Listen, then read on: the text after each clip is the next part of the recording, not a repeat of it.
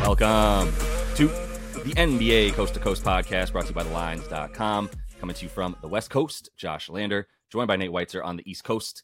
We've got Monday's NBA slate here for you. Just a little four gamer on Monday here after a bunch of games on Sunday. We are not in necessarily in love with sides or totals in this one, but we've got plenty of bets here in our best bets video, and we have a play of props up for you as well. So continue to follow along, like and subscribe to that page. Also, want you to head to thelines.com, use the great odds finder tool that we have up there. Make sure you're getting the best uh, odds available to you from all these books giving us bets this season quick run through of Friday after a really, really solid week last week where we were blazing hot on Wednesday and Thursday after we came back from that Tuesday break. Now we are 69 and 53 on the season, up 16.1 units. Those best bets continue to drive us as we've got 11.15 units up that were there on the on the best bet. Still play a props up about five units as well. So feeling pretty good as we move into Monday's slate here. Nate, let's uh, kick it off with your first best bet.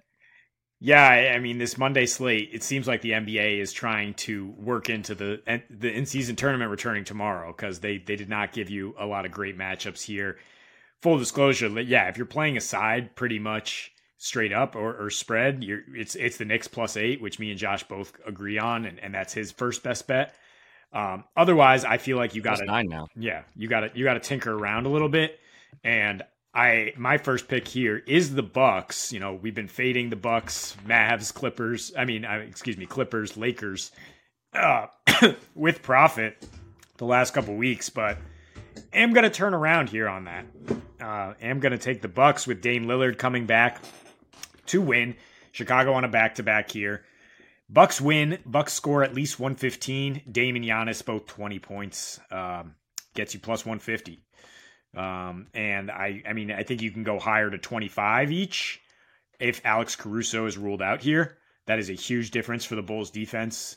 Patrick Williams is a little banged up. I don't think they've had he's had much success containing Giannis either. And basically, I mean, it's just like Giannis has been on a heater completely, completely alone in, in the last couple games here. Like, and, and, now he gets some help finally. Um, and the Bucks, they're they're more secure you know, it's like the Suns in the playoffs last year, where it's just Book and, and Durant combining for maybe 70% usage. That's exactly what we've seen from from these guys. They haven't really worked off each other as well as you'd hope so far, but in the last game, the last half game they played together, Giannis had 38% usage. Dame wound up with 40% usage and when Giannis was ejected. So, I, I mean, they're both over 31% in their last few games here. Some some of that playing together. They both averaged north of 30 points per game against Chicago in their last five or eight matchups. And and the Bucks are playing faster at home, four and one straight up at home, 102 pace versus 99, averaging 116. So the 114 and a half might be a little scary when you think about a Bulls defense that's can be good if they have Caruso. Again, Coby White, massive downgrade defensively versus Alex Caruso. Um, and the Bulls have gone over in four straight here. They they just did give up uh, 109 to a to a Pistons offense that is not particularly good. The last couple matchups with with the Bucks have been skewed because Giannis actually missed both of them. Uh, DDR missed one. Uh, otherwise, they've been a little bit better of a of a high scoring affair. But I, I, was looking at the over in general for this game because the Bucks defense is still just vulnerable. Jae Crowder's out. Um, but I think the best way to play it is to back the Bucks offense and count on those two guys, Dame and Giannis, having like a 35% usage rate so that they get their points. Even, even if Caruso's in, I trust Dame to get 20. It's, it's a situation for sure. Um, like our guys, Simon, who we won't talk about too much, you got to play the number. And uh, I think the number of, of, in terms of the, the team total is a good spot because of the fact that the Bulls play over like you said, on the road a bunch more. I, I, the the wins is the only part that scares me. Is that weird to say that like the straight? I mean, at home, I understand that they should win. I'm just so scared of this team. I, I think if it was on the road, then I would challenge you on the win. But uh, you know, coming at home, like you said, with with a full squad at full strength, it's just it's almost like when Giannis is the only option, then the identity is clear, and they're still searching for the identity that they have when they're full, you know, when they're at full strength either way, like one of these two dudes has been able to carry them over this number pretty consistently to the point that you made. So I, I think they're still going to be good, especially if if Middleton is able to uh, to give them anything at this point, which he's had a slow start, but obviously as he gets healthier, that's going to be better for him. So let's talk about the one side that we really feel somewhat comfortable with. We got it at nine now for the Knicks against the Celtics at Boston. And I mean, you got to take the Knicks here. It's it's a, it's a huge number, and it's based on the fact that the Celtics wipe the floor with teams when they're at home. Maybe people think the Knicks on a back to back is going to be detrimental to them as well. But I would just point you to the box score of that game against the Hornets, where all of their starters played no more than like 28 minutes. Uh, Brunson and Randle included, even Quickley coming off the bench, still getting less than 30 minutes. They didn't need anybody midway into the third quarter. And that's why the other guys were able to sit looking ahead for this game against a division foe that they always gear up for. Uh, you look at the way that they played them last year, they won three of four. That includes both of the games that were in Boston. One of those, they were missing Jalen Brunson. Boston was missing Jaylen Brown in the other one, but it was still pretty evenly matched in that one. Both games they won, you know, two point win, three point win. And there's some consistency there. There's points more so on the road for sure. The Knicks play were, were much more willing to play at a bit of a faster pace in in the games that they played with Boston. At least one of them, especially the, the other three, were a little bit slower. But the offenses actually were clicking at, in Boston much more so than in New York as well. And this season, the Knicks come in playing a little bit more like Tom Thibodeau ball of the past. I would say towards the end of last season, definitely started to play with pace, a bit more space, a lot more transition hoop with Josh Hart out there to help get rebounds and, and start a fast break, as, lo- as well as Jay Randle and, and a couple other guys that that they have able to do that, like Quentin Grimes this year it's a lot less of that. I mean, they're back to the the games averaging 109 to 103. They have the number two defensive rating in the league. Jay Randle, I know it seems like he's not bought in on defense, but he's the other reason besides Mitch Rob that like they're not giving up anything, not even just in the paint. Like they're not giving up floaters. They're not giving up the the five to seven feet foot shot either uh, as well as as everything around the rim, and, and, obviously avoiding layups and dunks, and not even really fouling too much, uh, sending uh, the other team to the line. They're pretty much in the middle of the league there as well. So all of that D is is a result of more than just Mitchell Robinson being as good as he is right now. I think the thing that I look at dating back to last year, and then what you can use coming into this season including the first game of the season where they played each other and it was a, a slobberknocker to a degree at like 108, 104. Um, but still, like even the way that it was last season, even when there was points, the Knicks were still able to limit the Celtics around the three point line more effectively than most teams. And that's not even the strength of their defense, but they can sell out and they know that. They can definitely sell out on the shooters more than maybe most teams that don't have such effective shot blocking waiting for them at the rim, right? Uh, you saw that with Minnesota as well. Rudy Gobert reinserting himself as one of the best defenders in the league down low at center, finally limiting the opposing team's uh, field goal percentage around the rim to like a really low percentage, whereas last year it was like near 70%. Um, so I, I, think that's a really good indication of what you're going to see in this one is the, the wings and the guards able to make sure that they close out on shooters with the ability to defend once those guys get into the lane. Yeah, defense travels. It's why the Knicks were 29 and 17 against the spread on the road last year. It's why they were able to win in Boston twice. and it's just Boston is a scary team to go against when they're at home because the energy in that building get gets really, you know, it's like an avalanche. And when the Celtics start humming, they can easily blow right. teams out. But the Knicks just don't allow that to happen the way they play. Right? It's this is this is like a real NFL look that like look game total under forty, good defense. Like they're not going to let the other team run away with it. They'll be in it. Uh, so yeah, I think the Knicks with at plus nine, even though it's a rest advantage for Boston, uh, I'm very comfortable taking that as the one side here. um, Toronto just lost in Boston and kind of got rolled over there, but they now get the Washington Wizards. No D there, so let's go over 229. I think it's an exploitable number when you have the Wizards as one of the sides here, and you might as well parlay it with the Raptors money line. Don't think they're going to lose this one. They're minus 10 at this point um, with the Wizards on a back to back. So that gets you plus 120, 125 maybe, depending on your book. And uh, look, I mean, you could you could do another same game parlay. I didn't want to throw that out for both bets here, but Scottie Barnes and Pascal Siakam are pretty reliable for 15 points here, maybe eight boards for Scottie. Um, Scottie has been the hub for this Raptors offense and just really good at home and you know the Raptors you might you might look at their home scores and be like, "Oh, I don't know about an over here," but Minnesota best defense in the league, Philly best team in the East, Portland, a team that can't score and is just clunky and, and whatever you want to say about that matchup. Then they get the Bucks, who are struggling and playing with some pace. They scored 130 at a pretty slow pace. Um, you know, just absolutely torched that defense. They are play. They did play at a 102 pace in their first home game here under new coach Darko.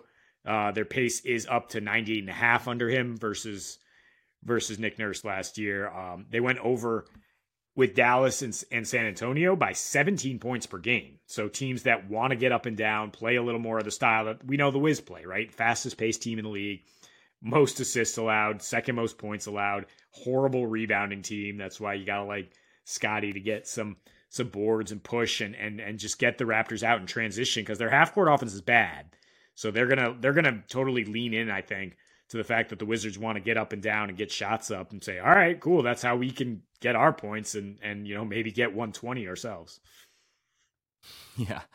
Yeah, we're we're we're both looking at points in this one. It, the, the, the Raptors are still so befuddling to me because if they don't get out into transition, then they just take the whole shot clock to score to, to get a shot up. It's such a weird half court versus transition, you know, style of offense that they have. It's like two different teams playing in the same offense. I, I think Scottie's good for boards for sure. Maybe some Poeltl boards. He hasn't really been boarding up as much with the way that Scottie's just been attacking the glass.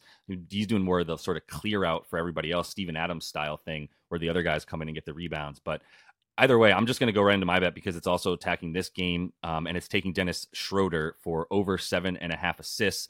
I'm going to same game parlay it on DraftKings uh, with the Toronto money line. Make sure you shop that. I had to do that last night when DraftKings was the only one with uh, the odds up for these player props in this game.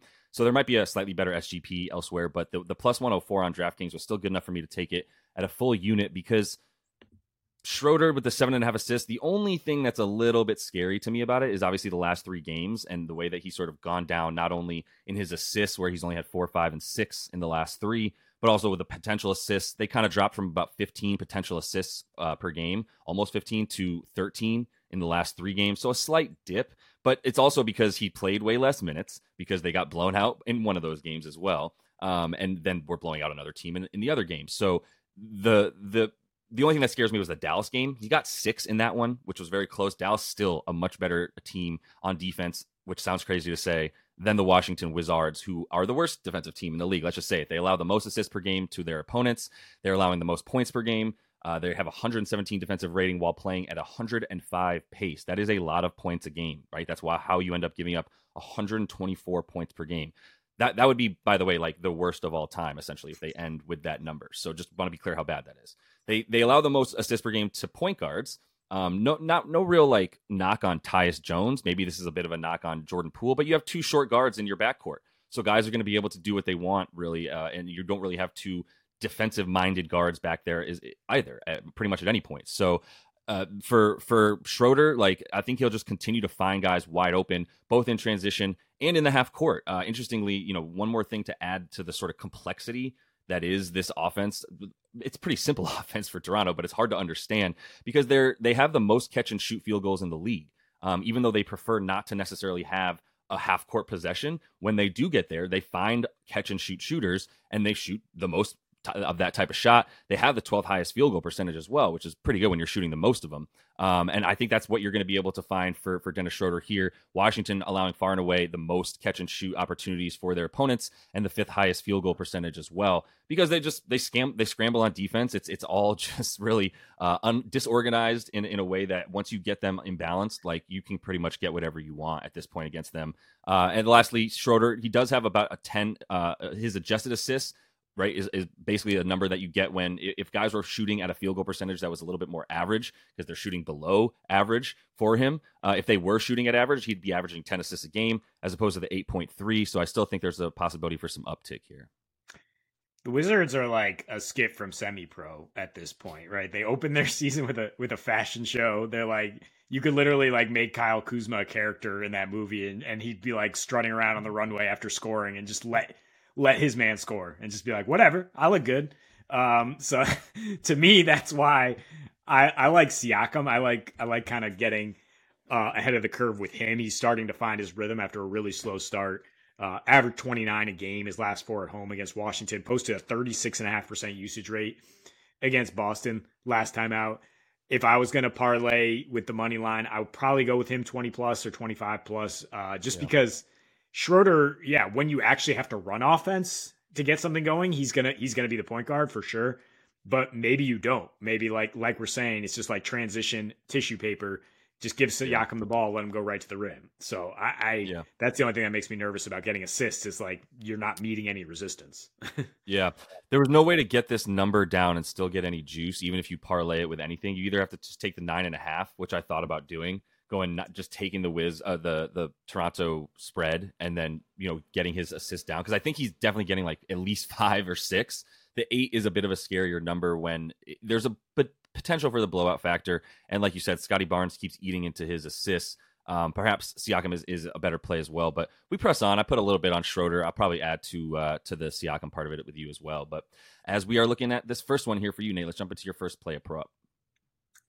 Yeah, we might like some props more than sides here tonight, as we talked about in best bets. Knicks plus eight. Other than that, you might want to be parlaying some result, some player performance doubles here with the results. Uh, and for me, it's Scottie Barnes getting getting boards and assists. 13 and a half is a pretty low total because uh, he only went for what nine against the Celtics in a in a blowout loss last time out. Otherwise, he's been fantastic this season. I mean, at home, averaging 20, 10, and four and a half to get you over this, and that's against what I would consider two of the best defenses, Minnesota, Philly.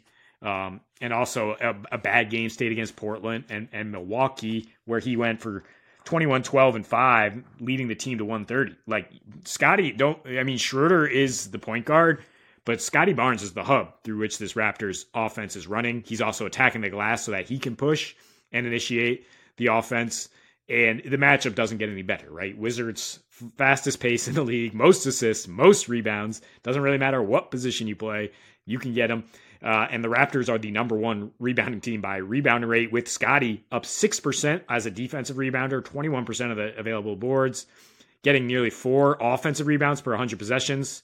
And we're talking about over 100 possessions per game when the Wizards play. They also allow the second most offensive rebounds. His assist rate is up. His his his player efficiency rating is very high. He's actually ninth in value over replacement and, and 10th in blocks box plus minus if you're into that sort of thing. But the point is, uh, you should be getting counting stats because the Wizards are just giving it up. Hey man, don't be scared to nerd out with me about box plus minus. I'm here for it. uh, I, I, definitely buy into everything with Scottie Barnes because whether you like counting stats or you like you know behind the scenes nerd stats, you're gonna like Scottie Barnes and what he's doing this season. I guarantee it. Uh, let's move on to Jay Randle here at 18 and a half points. And for those of you spewing the Julius Randle hate on the internet. Kind of valid, uh, but at the same time, I think there's a good reason to believe that he's going to start scoring a bit more moving forward. I don't think we're going to have 18 and a half points as his points prop for very long. The first six games of the season, he was averaging 13.7 points per game. That's how we've seen his points prop drop consistently uh, as we move forward through the, this season. In his last three games, now he's coming alive on the offensive side of the ball. 24 points per game, right? So he jumped that up 10 points. He went from 25% on the usage to 34%. And that's really what it was is that the assists were high, the potential assists were high, which I was fine with as a Knicks fan. He was dishing the ball and playing team ball and I was fine with that. However, it just didn't really work because a lot of it was him just really getting having to bail himself out by passing after really getting himself into trouble by driving into traffic or he would just have a, sh- a, a, poor percentage shooting from deep, which he really, really was struggling so much from from everywhere on the floor that I just didn't even care. I was like an anomaly. It was like this this isn't real math or stats that we can use moving forward to be like, well, maybe he's not good anymore because he's shooting 27% from the field in his first six games. That's just not going to be how it continues. The 22% from three, also something he's improved. So he's up to 44% from the field, 33% from deep and even 77% from the from the free throw line where he's now averaging two more free throws a game than he was in those first 6 games right? So it's really just a tale of two seasons for him at this point um, and the fact that he only played 27 minutes last night was an efficient 23 points 5 boards and 5 assists on the floor shooting 50% from the field. That all was like against a Hornets team that's just going to be a little bit less of an uh, opposing opponent than you will get from the Celtics down low with with Kristaps and Horford Um, but shout out Mark Williams having a great season.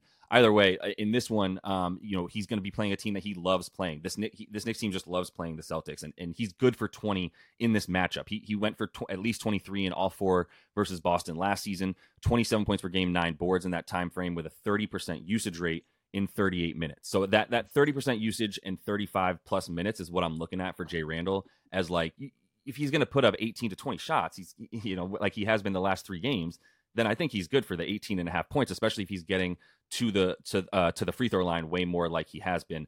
The thing that scared me was that Jrue Holiday was guarding him. You, you, took note of this too. That Jrue Holiday was guarding him in that first game versus the Celtics, and that weirded me out. So then I went back and looked at his numbers versus the Bucks, and I was like, "Does Jrue Holiday shut J- Julius Randle down?" And it was like, "No, Julius Randle has bad numbers against the Bucks, but that's because Giannis is guarding him, who is the best power forward defender in a long time and definitely in the league right now. So um, I, I, don't think we worry about that quite as much. The the potential assists have gone down for him. The usage has gone up, and I, I we're we're getting great value at 18 and a half.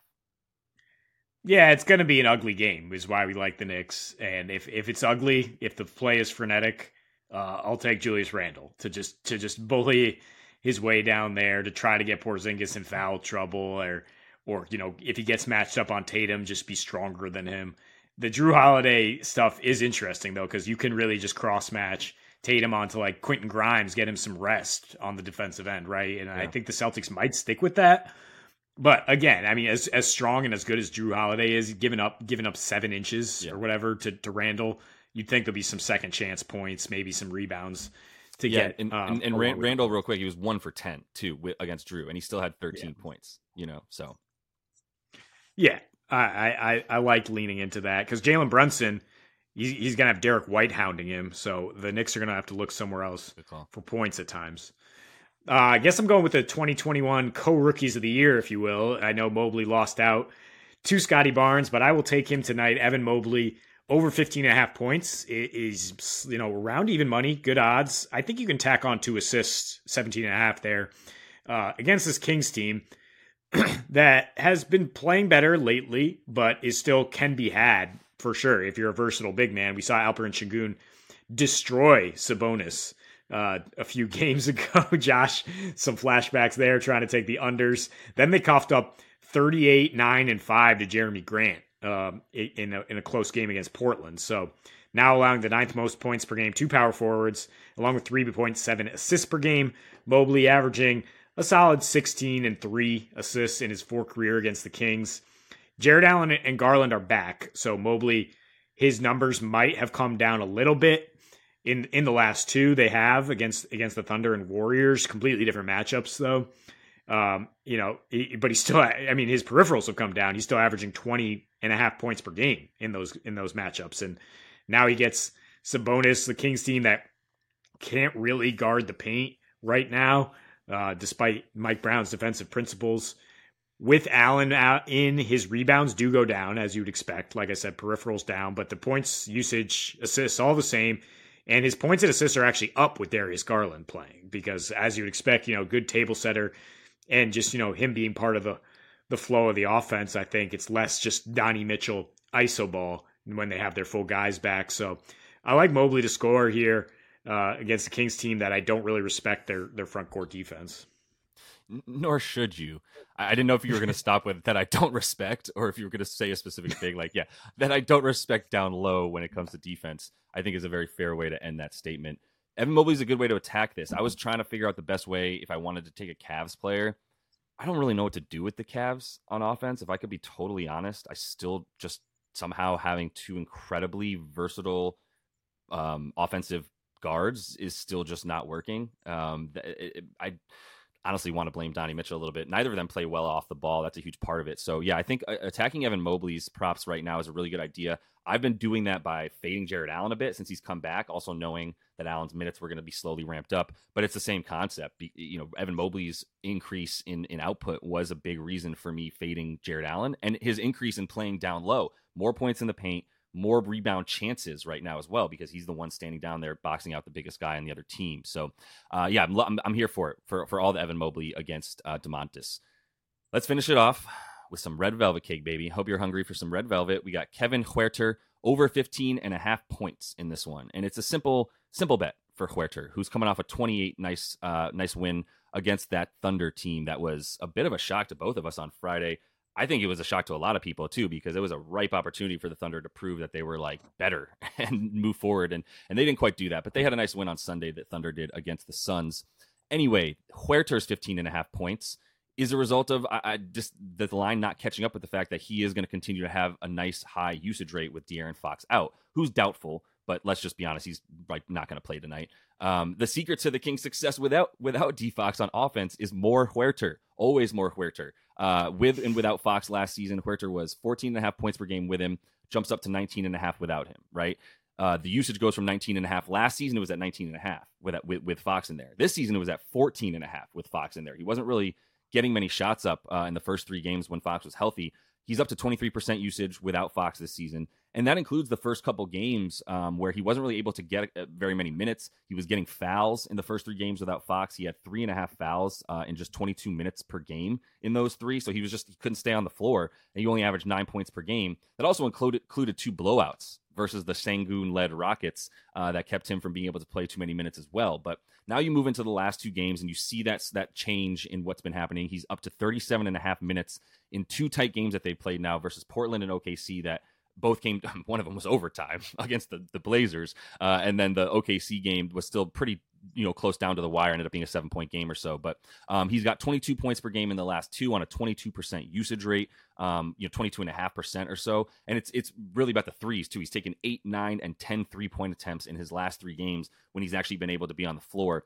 It's two and a half threes for him it's not really going to get you anything much if you parlay it together. I still don't think you get to plus odds because the two and a half threes is at like minus 155 for him. And it's so correlated to him getting 15 and a half points that if he gets three threes, right, there's a pretty solid chance he's getting 16 points in that game. Um, and so there's not really much point in that to me. If you wanted to try to like get cute and, and ladder it, maybe you want to. But I mean, Cleveland's three point defense isn't bad. They're they're also um, pretty good against shooting guards. They're just they're they're not good against point guards. Is is Cleveland? But like, eh, eh, there's not really a point guard now on the floor for this team as much as it is like get the ball into a ball handler's hands and then get it down to Domantas so he can get another 13 assists like he had in the last game. Uh, which is a huge reason why Huerter had so many open threes, and I think that that game theory can, persists in this one against Cleveland. Yeah, Domantas is the point guard when Fox is out for sure. And and Huerter's the best guy playing off him. Mm-hmm. Really impressed with him on Friday night. Yeah, he was just so quick and decisive with his cuts with when the ball was in his hands, just like playing at a really high level. And the Cavs had this perception of being a good defensive team on the wing, uh, but Isaac Okoro out means more Max Strus, more Caris LeVert, right? So I, I don't think that the matchup is as tough as it, as the perception might be. I think Huerter keeps it going at home here, so I'm fine with that pick. Yeah, for for the points. Oh yeah, Red Velvet, let's get it. All right, that's all the time we have for you in play a props tonight. Uh, go ahead and like and subscribe if you would to that page. Check out the best bets video that we have up for you as well. We'll look to stay up what 16 units on the season and keep climbing. So until we see you next, happy betting.